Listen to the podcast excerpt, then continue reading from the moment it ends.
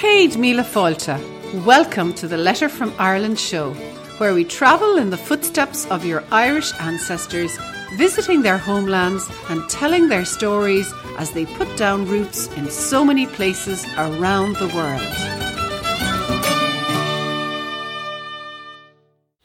Hello, this is Mike Collins here, and you're very welcome to the Letter from Ireland podcast.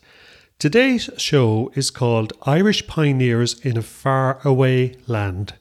Now, the Irish pioneers in question are basically people who left Ireland in the very early days, in one case, in the uh, slightly later days, in another case, and ended up in the far part of North America, the place now known as Canada, of course. So, what we're actually going to do is we're going to take uh, two different surnames, two of the more numerous Irish surnames. We have O'Donovan on the one hand, mostly from around County Cork up there into County Limerick and over into County Waterford. Very numerous Irish surname both in Ireland and abroad. And the other surname we're going to look at is O'Brennan. Again, one of those surnames that typically comes out from around uh, County Kilkenny or thereabouts, but has found its own way around the world over the years.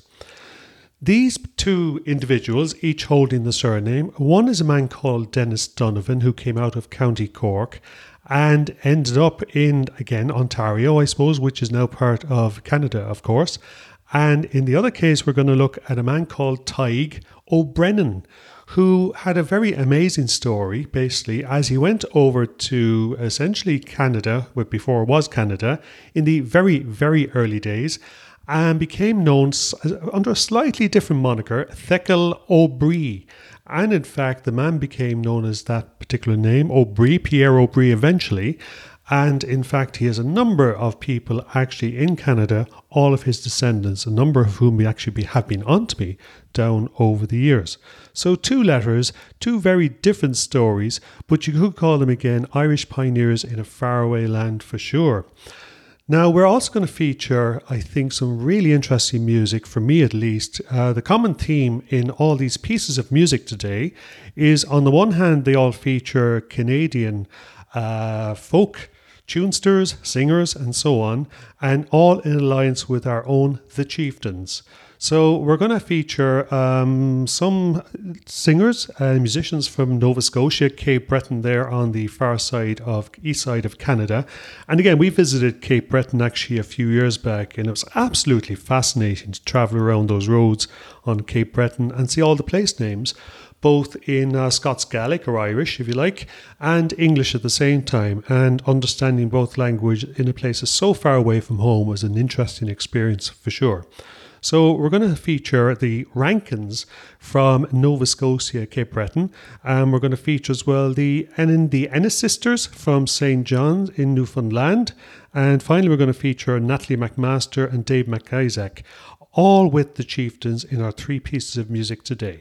So I think before we get on with our first letter, which is going to be all about the story of Dennis Donovan, we're going to start off with a piece of music called Inish Aig.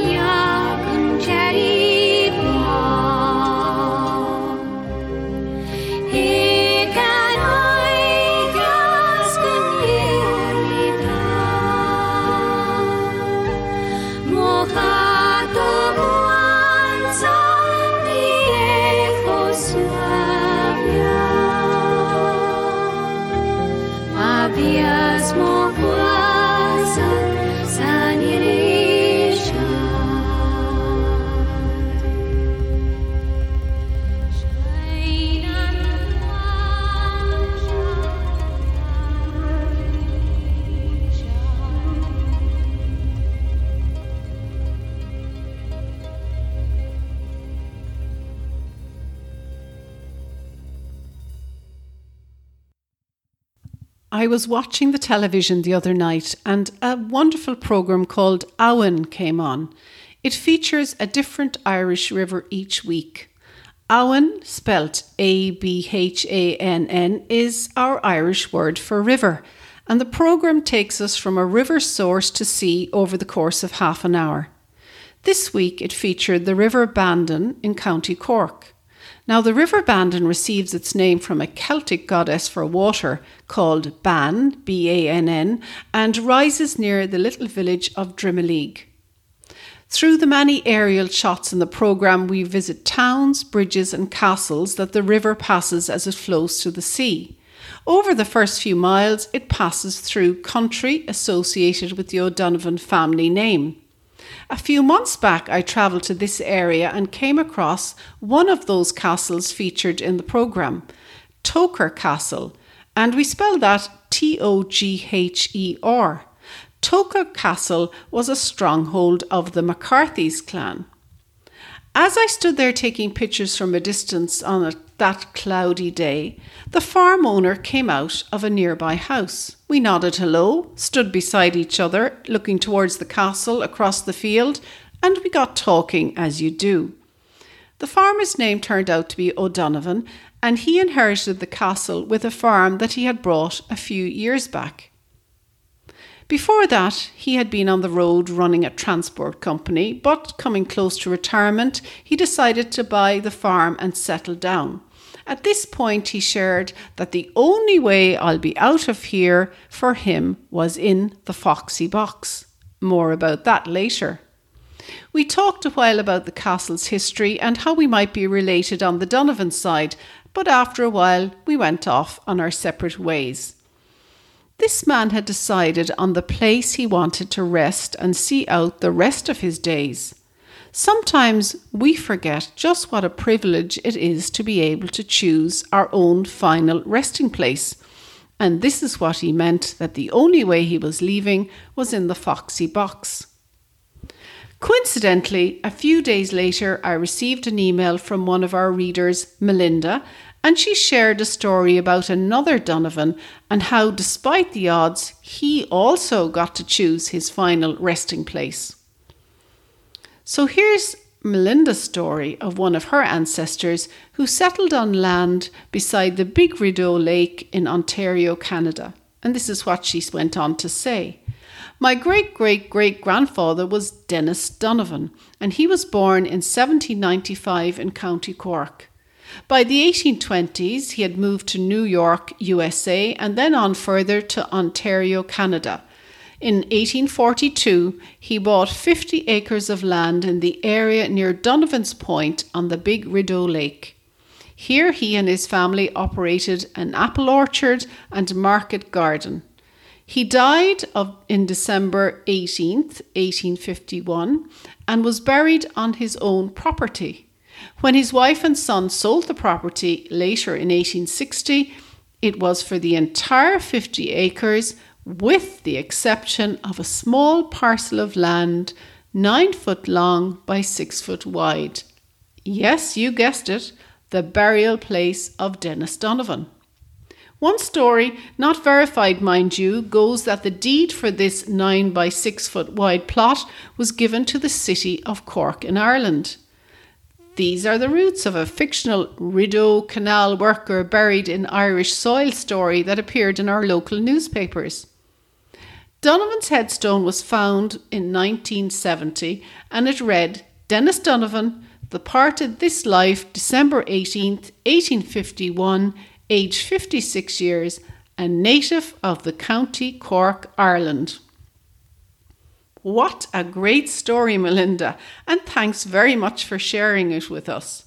A man there who was determined to be buried on Irish owned soil, and his family somehow made sure that he got his wish. Now, my next step must be to head into the archives department in the City Library here in Cork and see if there is any chance of finding that document presented to them by the Donovan family all those years ago.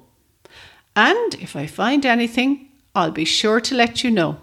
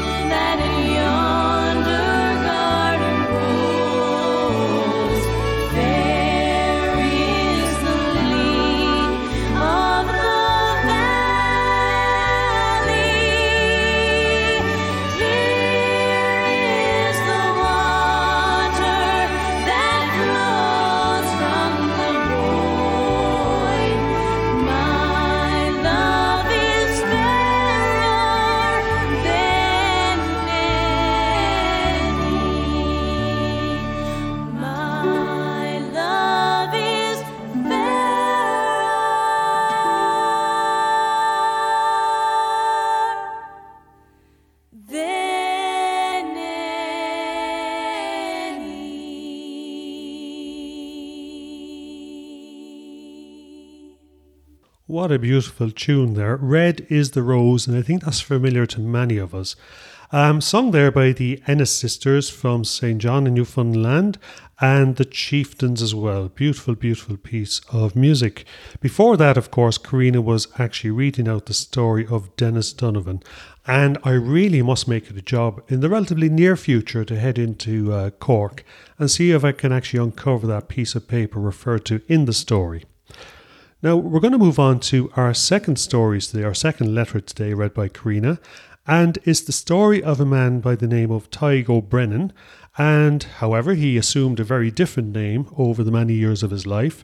And the story is called Is This the First Irish Canadian?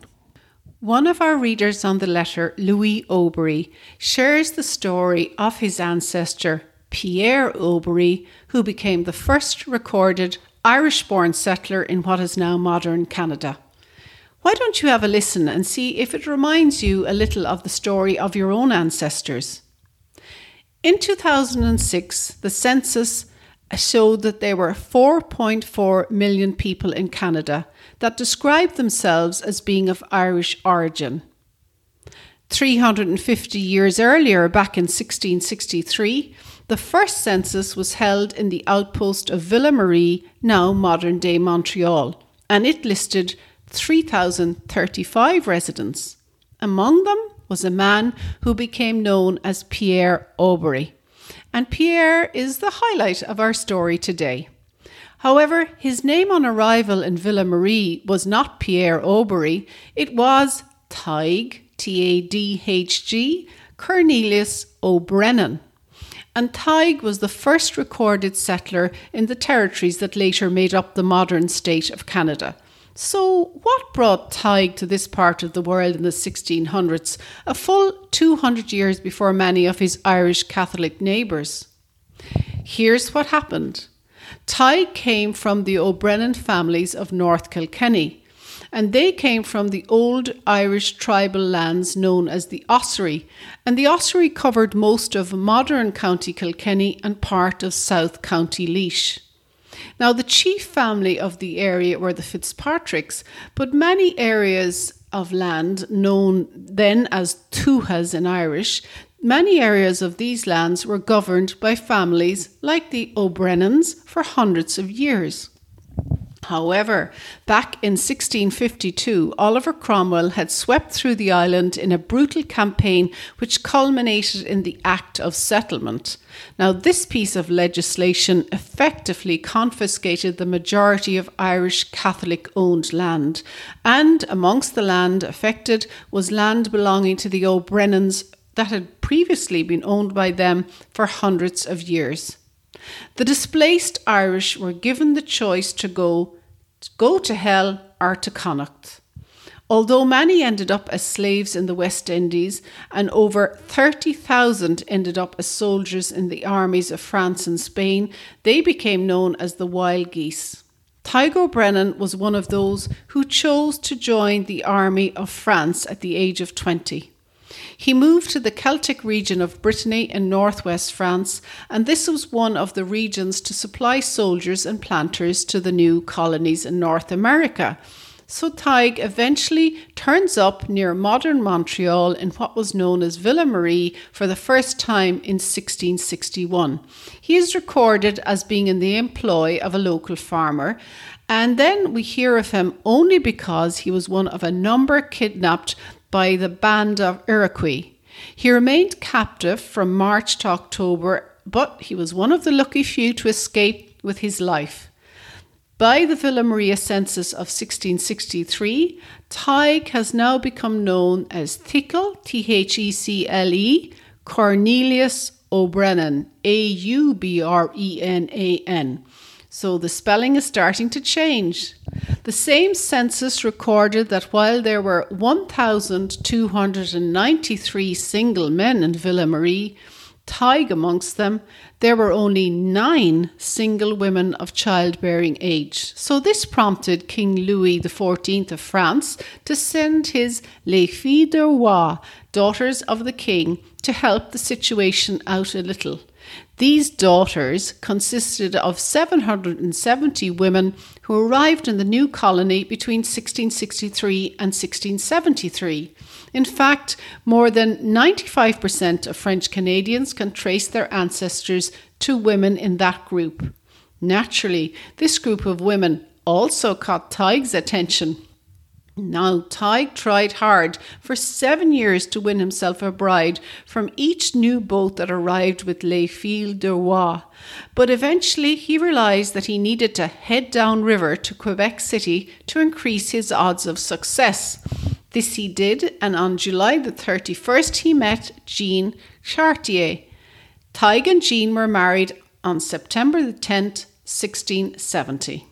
The newlyweds settled in what is now the island of Montreal and had seven children three girls and four boys. Four of the children died before the age of five, and the last two girls, born in 1679 and 1681, unfortunately died soon after birth.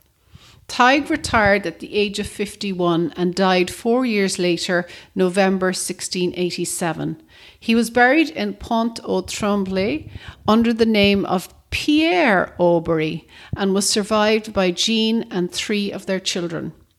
We can guess that Tadhg lived a hard and uncertain life, far from all the familiar culture and people he knew so intimately up to the age of 20 here in Ireland. He did what he could to survive and push ahead. Louis Aubrey, who kindly shared his story and the documents relating to his ancestor Tadhg, points out that now there are 5,600 descendants of Tadhg on his database living in North America. And I guess few realise that while many bear the surname Aubrey, A U B R E Y, they are descended from a man with one of the more common names found in the north of County Kilkenny, Ireland, Brennan. Does this sound like the story of your Irish ancestor? The story of Tadhg Cornelius O'Brennan, the first recorded settler in what was to become modern day Canada.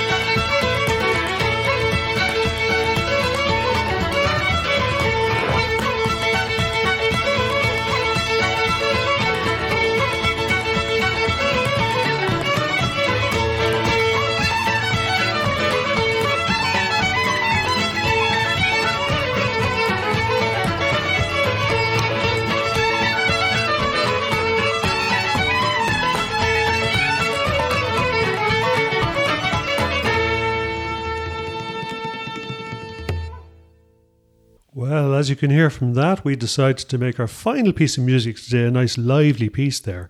A piece called Fingal's Cave, and the chieftains in that case were joined by Natalie MacMaster and Dave MacIsaac, both from Cape Breton Island in Nova Scotia in Canada.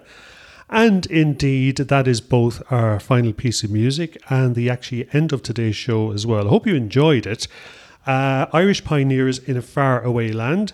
And if you're interested, you can actually find reference to these stories covered in today's show a little bit more on the show notes at a letter from Ireland.com forward slash 732. That's a letter from Ireland.com forward slash 732. Indeed, if you enjoyed today's show, do take a few moments to uh, write a review at the end of wherever you are at the moment. You might actually, well, not if you're in the car, obviously, but if you're an Apple uh, uh, podcast, for example, just go to the bottom of the page. You can leave a review there. Or indeed, if you're inside in the forum somewhere, just go to scroll down to the bottom, say hi, tell us how much you actually enjoyed or what you enjoyed about today's show. And uh, we love to hear from you. We love your feedback. So thank you very much from Karina and myself for spending the last 30 minutes or so with us. Hope you really enjoyed today's show and look forward to chatting again next week. Slán for now. If you've enjoyed today's Letter from Ireland show, we'd like to invite you to check out our special membership area, the Green Room. You hear us mention it a lot during the show, and you can find full details of the Green Room at a letterfromireland.com forward slash green room. Our green room is the essential resource for anybody at any stage in researching their Irish heritage because it's where we delve into all the good stuff to help you break down those brick walls and really connect the pieces in your Irish ancestry puzzle. In the green room, you get access to online genealogists, extensive research to- tools, quick win training, as well as member only access to johngrenham.com and a very supportive, active community to help you along the way with feedback and advice. The Green Room is the perfect place to be for anybody starting or continuing their Irish ancestry search. So why don't you come and join us there at a letterfromireland.com forward slash green room. That's it for me, but I'll be back next time with another instalment of the Letter from Ireland show. And I really look forward to chatting to you then. Slán Gafol, Karina.